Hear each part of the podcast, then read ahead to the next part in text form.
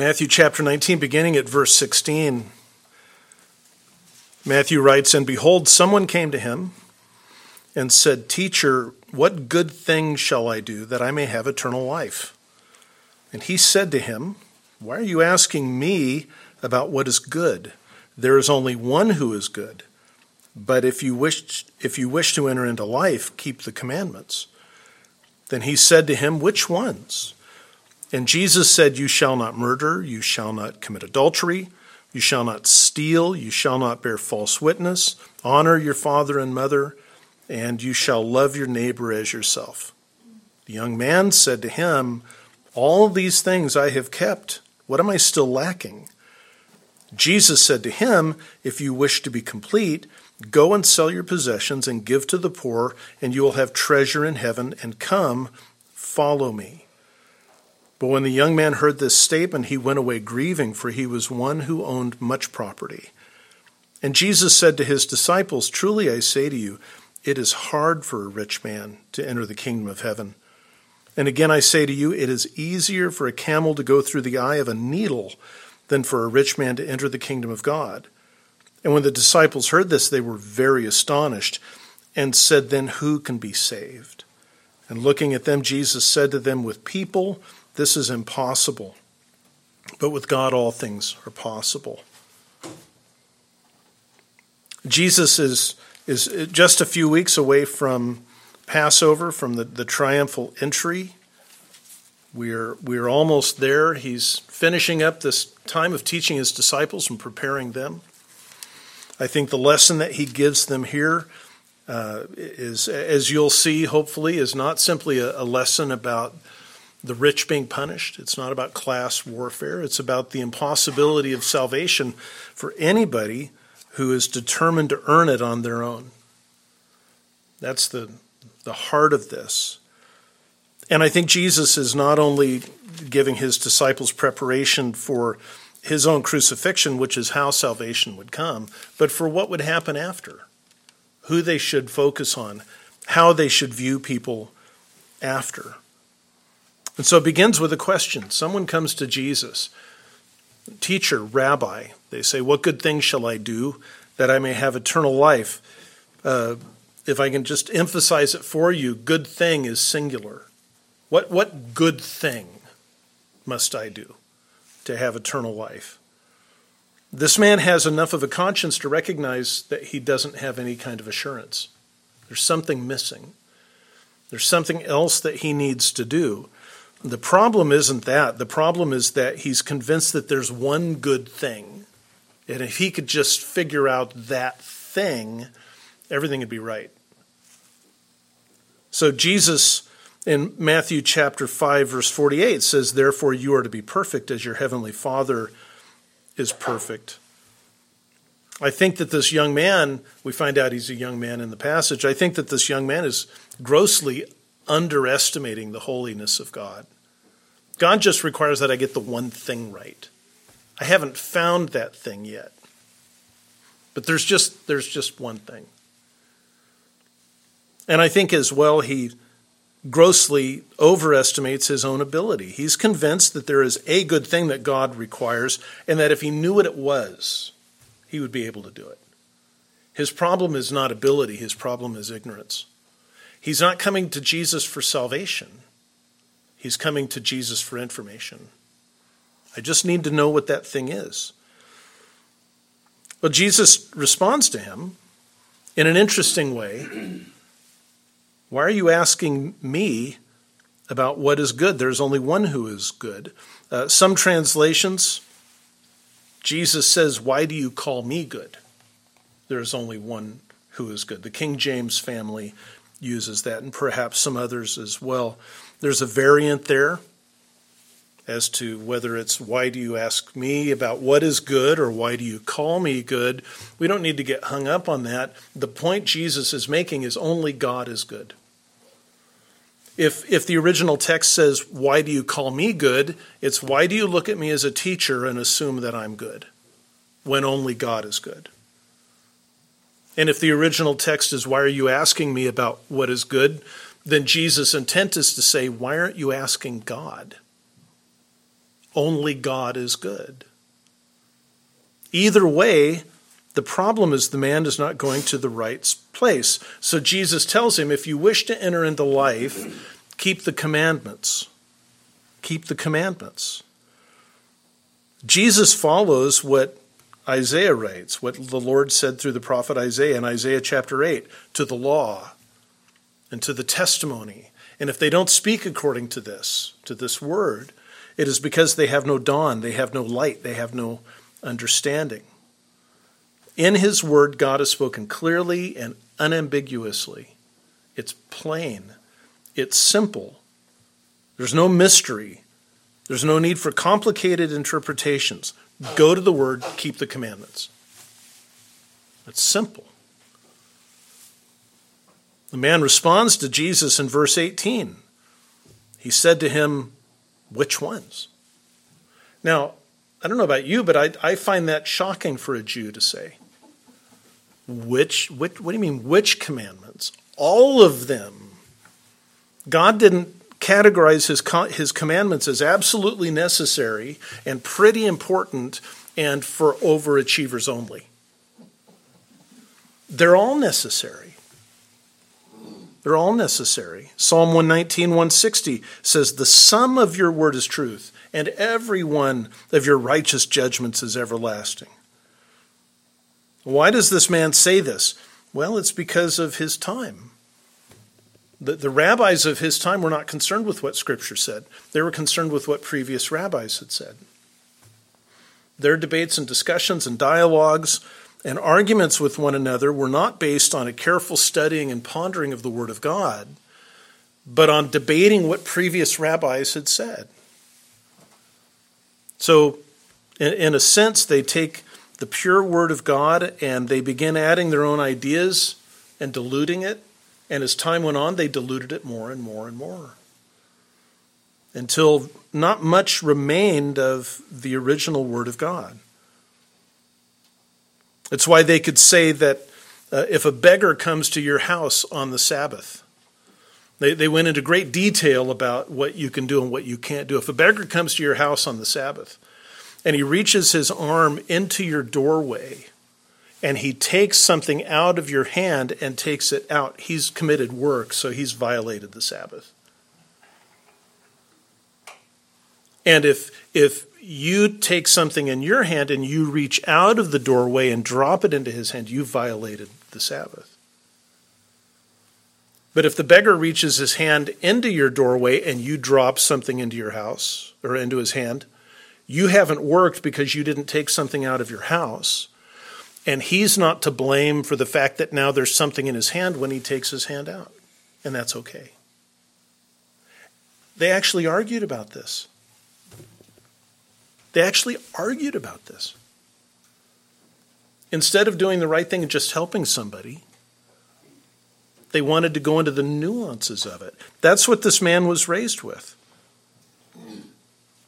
I am not an expert in historical rabbinical practices. I'm not. But I don't think that there was a single commandment where they said, this one doesn't need any discussion or any debate. Just do it. Just do what it says. They love to hear the sound of their own voices. Jesus, for his part, keeps calling the people back to Scripture. And he says to the scribes and the Pharisees over and over again Have you not read? Did you never read? It is written. He calls them back to the scriptures and he holds them accountable to the scriptures. I love the grace of Jesus as, as he answers this man. And the man said to him, Which ones? And uh, Jesus doesn't say, you're, you're kidding, right? He gives him some. Jesus said, You shall not murder. You shall not commit adultery. You shall not steal. You shall not bear false witness. Honor your father and mother. Love your neighbor as yourself. Now, I hope as I read those, as you see them in your Bible, that you recognize that something's happening here.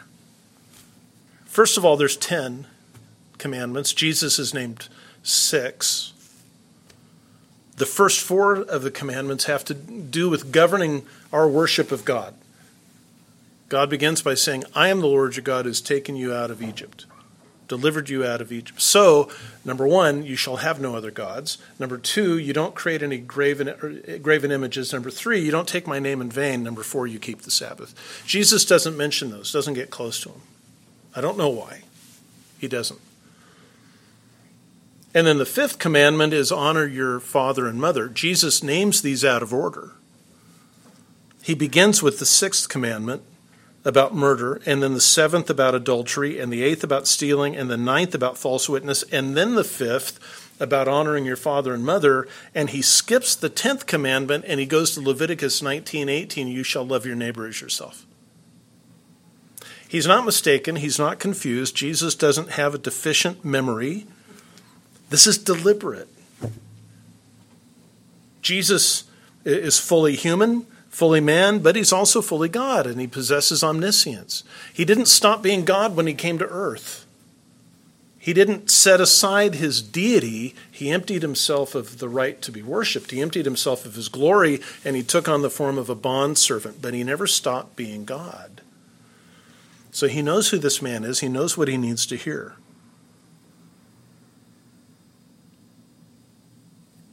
The man responds to these, verse 20. The young man said to him, All these things I have kept. From my youth, Mark and Luke add in their Gospels. All these things I've kept from my youth. I have never violated these things. Of course, he just did. Because everybody lies, and he's just lied when he said, I've kept them all from my youth. We saw a video a couple of days ago a guy opens up the back door, his daughter, little girl, about two, two and a half. She's sitting in a car seat. She's sitting in the back seat. He opens up the door, and she's holding a pink crayon, and the whole door is pink. She's holding the crayon, and he says, Did you do that? And she says, No. See, Linda and I, as parents of young kids, we, we categorize, categorize lies as lies and stupid lies. You get twice the punishment for a stupid lie. I mean, that's a stupid lie. But who taught this two year old to lie? Nobody. And watching the video, the dad is not angry. There's nothing in his voice, like you can't see his face, but there's nothing in him that would say she's in trouble. He just asks, Did, did you do that? No. See, our sin nature begins acting in sin before we're even aware that there's such a thing. The time comes when we're aware that it's wrong, and we do it anyway, and our guilt only increases. All these things I have kept from my youth. What am I still lacking? So his conscience is, is deficient, his heart is deceptive, but he still knows there's a problem. What am I still lacking? My conscience is clear on the other things. And, and he actually said that with a straight face, apparently. Jeremiah 17 9 says the heart is more deceitful than all else and, and is desperately sick. Who can know it? He doesn't even know his own heart. And so obviously he approves of his own life as you and I do. I meet the, I meet the, the requirements of my own conscience. And of course, God uses my conscience as the standard for what's right and wrong. We can see the deadness of his heart. We can also see the impact of human religion and false doctrine. He'd been raised to believe that that this living dynamic relationship with Yahweh really comes down to a formalistic system. Jesus says in Matthew 5, You've heard that it was said, You shall not murder. But I say to you, and he goes on to explain the purpose of the law. You have heard that it was said, You shall not commit adultery, but I say to you. And what he's making reference to there is the fact that the, the scribes and the Pharisees and the others had taken the clear statements of God's word and they had twisted it and reinterpreted it and shaded it so that you could violate those Ten Commandments in many ways without ever feeling any guilt.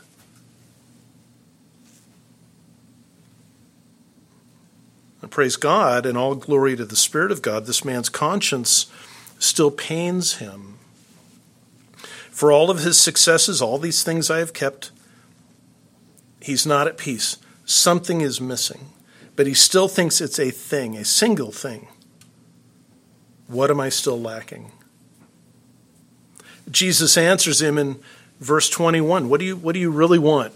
Do you want to be complete? If you wish to be complete, go sell your possessions and give it to the poor, and you will have treasure in heaven, and come and follow me. Now, the Lord could have simply pointed at the man and said, You're covetous. Your heart is, is wrapped up in possessions. And he would have done probably what we would do, which is deny it or defend it or argue the point. And so Jesus takes a, a, a more subtle approach. He doesn't tell the man his sin, he shows the man his sin. Go and sell everything, give it to the poor. You're not going to lose, by the way, you'll have treasure in heaven. And treasure in heaven is better than treasure on earth. Jesus has already said that to his disciples back in chapter 6, chapter 7. Store up your treasure in heaven where moth and rust don't destroy and thieves don't break in and steal. I mean, put your treasure in heaven and it's safe.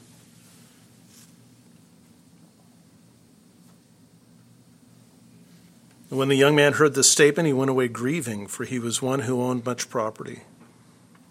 What does he want? Well, he doesn't want to be complete. Jesus told him simply, if you wish to be complete, do this. You got anything else? Is there another answer to this? Now, Jesus is not saying that if we try hard, we can earn eternal life. He knows the man is not going to be able to do this. He knows that. He doesn't tell this man how to earn it. He wants this man to look him back in the eyes and say, I can't do that. He wants the man to say, I thought I was looking for information, but what I'm really looking for is salvation. I need to be saved from me. On the outside, he's just, he's just a young man.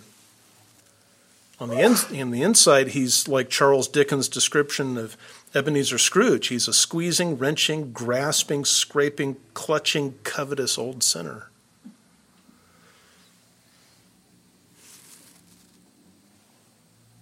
Jesus watches him walk away, and then he turns to his disciples and he says, Truly I say to you, it is hard for a rich man to enter the kingdom of heaven. Again, I say to you, it is easier for a camel to go through the eye of a needle than for a rich man to enter the kingdom of God.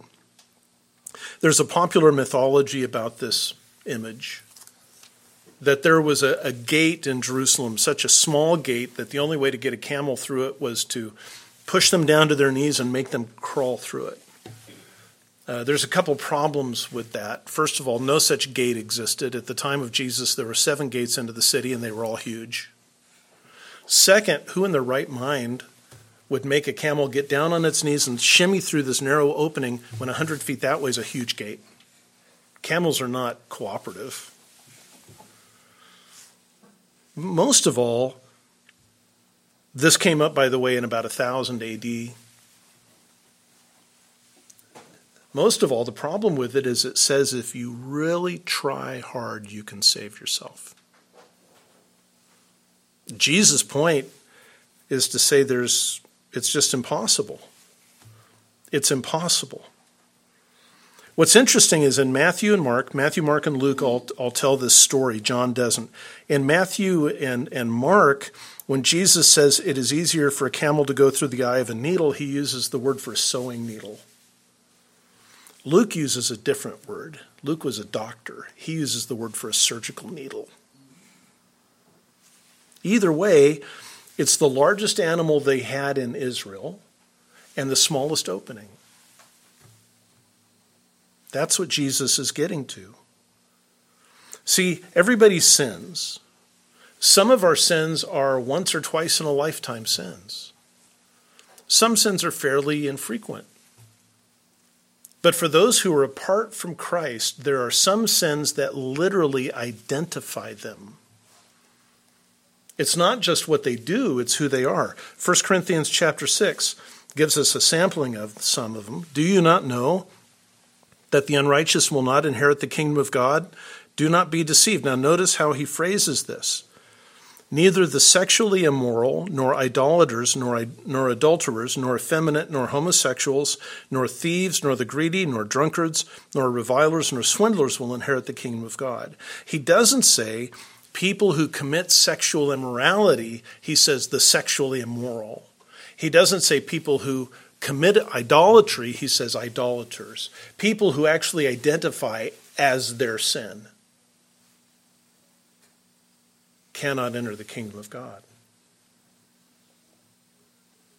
And apart from Christ, we all identify with some sin. It marks us to the point where, just like this man, the idea of giving that thing up is so terrifying, we think that we will cease to exist. That's what the unbelievers out there think. The, the most obvious examples in our time are homosexuals and transgender people and things like that, but he doesn't say people who drink alcohol too much or too much alcohol. He says drunkards at the mission and, and in, in the, the, the, new work I've been doing at the jail, I meet people all the time who simply will not give up their identity, even though their identity is killing them.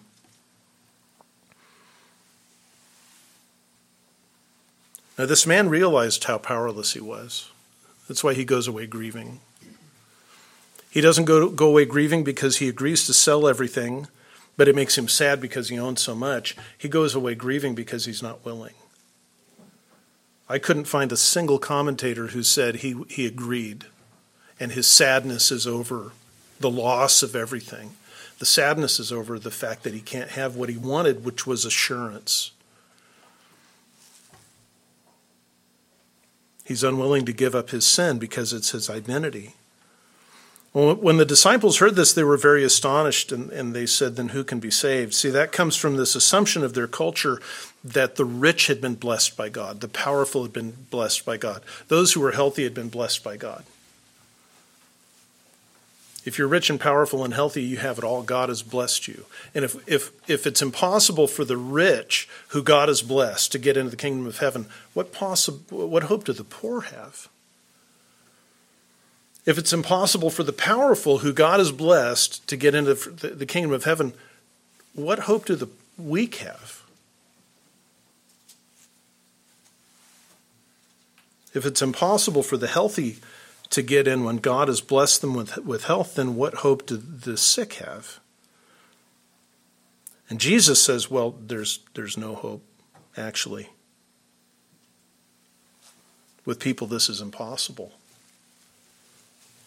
And with that, he takes it beyond rich and poor. This is not about class warfare. This is not about a social gospel that says Jesus didn't come to save sinners, he came to convert society. The problem with society is not individual sin. The problem with society is the rich and the powerful who are the oppressors. He's not saying that. He's saying there's no hope for any of us. Jeremiah writes in, in Jeremiah 32 17. Ah, Lord Yahweh, behold, you have made the heavens and the earth by your great power and by your outstretched arm. Nothing is too difficult for you. Now, Jeremiah did not write this to stick it on a bumper sticker. There's a context. And the context is said in the next verse. Ah, Lord Yahweh, behold, you have made the heavens and the earth by your great power and by your outstretched arm. Nothing is impos- nothing is too difficult for you who shows loving kindness to thousands, but repays the iniquity of fathers into the bosom of their children after them, O great, great and mighty God. Yahweh of hosts is his name. Saving sinners is not too difficult for God. Neither is judging them. Jesus is not saying that with God we can earn salvation. He's saying, but with God, there is hope. Because with God, nothing is impossible. I'm living proof that with God nothing is impossible. He has saved me. If He can save me, He can save you.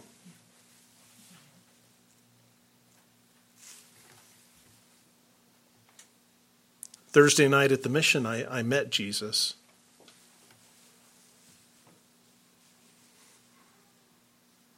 The man sat down. I take names. And he says, I'm Jesus Christ. Said, No, you're not. No, you're not. Yeah, I'm the reincarnated line of Judah. Well, okay, there's a, there's a hint that there's a problem right there. He's mentally ill, he's spiritually ill. And completely unable to hear the word. Completely unable to hear the word. And when I used his name, which was on my sheet, he says, That's not my name, that's my government name. And I said, You mean it's the name your mama gave you? And that, that got through to him. See, whatever's going on in his life is so terrible and so great that he's decided that he's higher than anybody else and he's okay. And he knows he's not.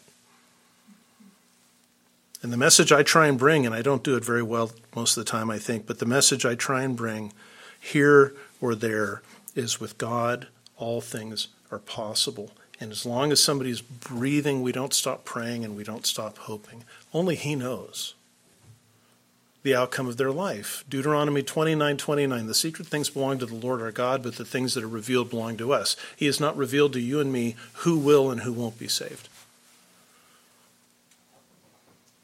But neither are we given the right to stand in judgment over their eternal state. Instead, we're to present them with the gospel. And we look at the fruits of their lives, not so that we can stand in judgment, so that, but so that we know what to say. So we know whether to say to somebody, I see Christ in you, but let me encourage you. Or to say, I don't see Christ into you, in you. This is the gospel. And for the people who shut us off, and there are many people who do, we just keep praying because they can't shut him out. We don't know what happened to this man later. He might have come to Christ, he might have been one of the 3,000 who believe on Pentecost. He might have been one of the 500 to whom the Lord appeared after his resurrection. We don't know. So, as we bring this home, in the end, the issue is not what someone owns, but what owns them. I think every one of us in this room, and, I, and I'm including the children, are richer than the average person in that time. We have more possessions, we have more money, we have more stuff, we have more opportunity, we have more access to things than they ever had. Our children are richer in their possessions than most people at that time. Those riches are not an advantage. We are powerless to free ourselves. What our world does is normalize sin to say, this is just the way things are. Nobody's perfect. I was born this way. I can't help it. And much of that is true. Let's see, here's the truth the judgment of God is pure and perfect and unavoidable. We have only one hope, and that is that God will save us through his Son. I was born and you were born with heaven out of reach, but we were not out of his reach. We were born with the inability to cleanse ourselves, but the Son of God could take our sins and our guilt upon himself. We were born without the ability to live in righteousness, but the Son of God lived a perfectly righteous life. And we are credited with that righteousness through faith. Jesus makes a really interesting statement in John 17 in his high priestly prayer he says to the Father, I glorified you on earth, having finished the work which you have given me to do. He'd not yet died, though. So, in what way has he finished the work? He's lived a sinless life. He is now finished living a sinless life. Jesus did the work we can't do. And he didn't do that work so that he could turn around at the end and rub our noses in our weakness. He did that so that he could take our sins upon himself and wrap us in his righteousness. We were born without the ability to earn God's pleasure, but we receive it by faith in Jesus Christ, and we receive the fullness of it by faith. With you and me, it's impossible. But with God, it's all possible. Father, we thank you for your love for us. I thank you that our salvation was not impossible for you. And I thank you, Lord, that you made it impossible for us so that you would receive all the glory, so that no one would be able to boast, so that no one would stand over others and say, I've been able to accomplish what you have not been able to accomplish. Every good thing that we have is a gift of your grace. Every right every aspect of our right standing with you is through faith in Jesus Christ who did earn it. We would never come before you and say that we have lived the kind of life that we should have lived. Neither should we come before you and say there is no hope for us because in Jesus Christ there is hope. There is hope for the, for the worst of sinners. And so I lift up this man at the jail that I met and I ask for his soul. I lift up family members and friends who don't know you, some of whom have even broken off contact, and I ask for their soul. If it's your pleasure and will to, to use us to speak truth to them, open the door for us and give us wisdom and give us the kindness of the Savior. But Lord, convince us also that there is no Savior like you. You're not looking for us to do your job, but to do our job, which begins with praying for them. and then simply telling them who Jesus is and what he has done. We thank you for this day. Uh, we lift up those who are not with us and ask for your blessing to be upon them, your peace to be upon them. And grant us your joy, Lord, as we go. And in your name I pray. Amen.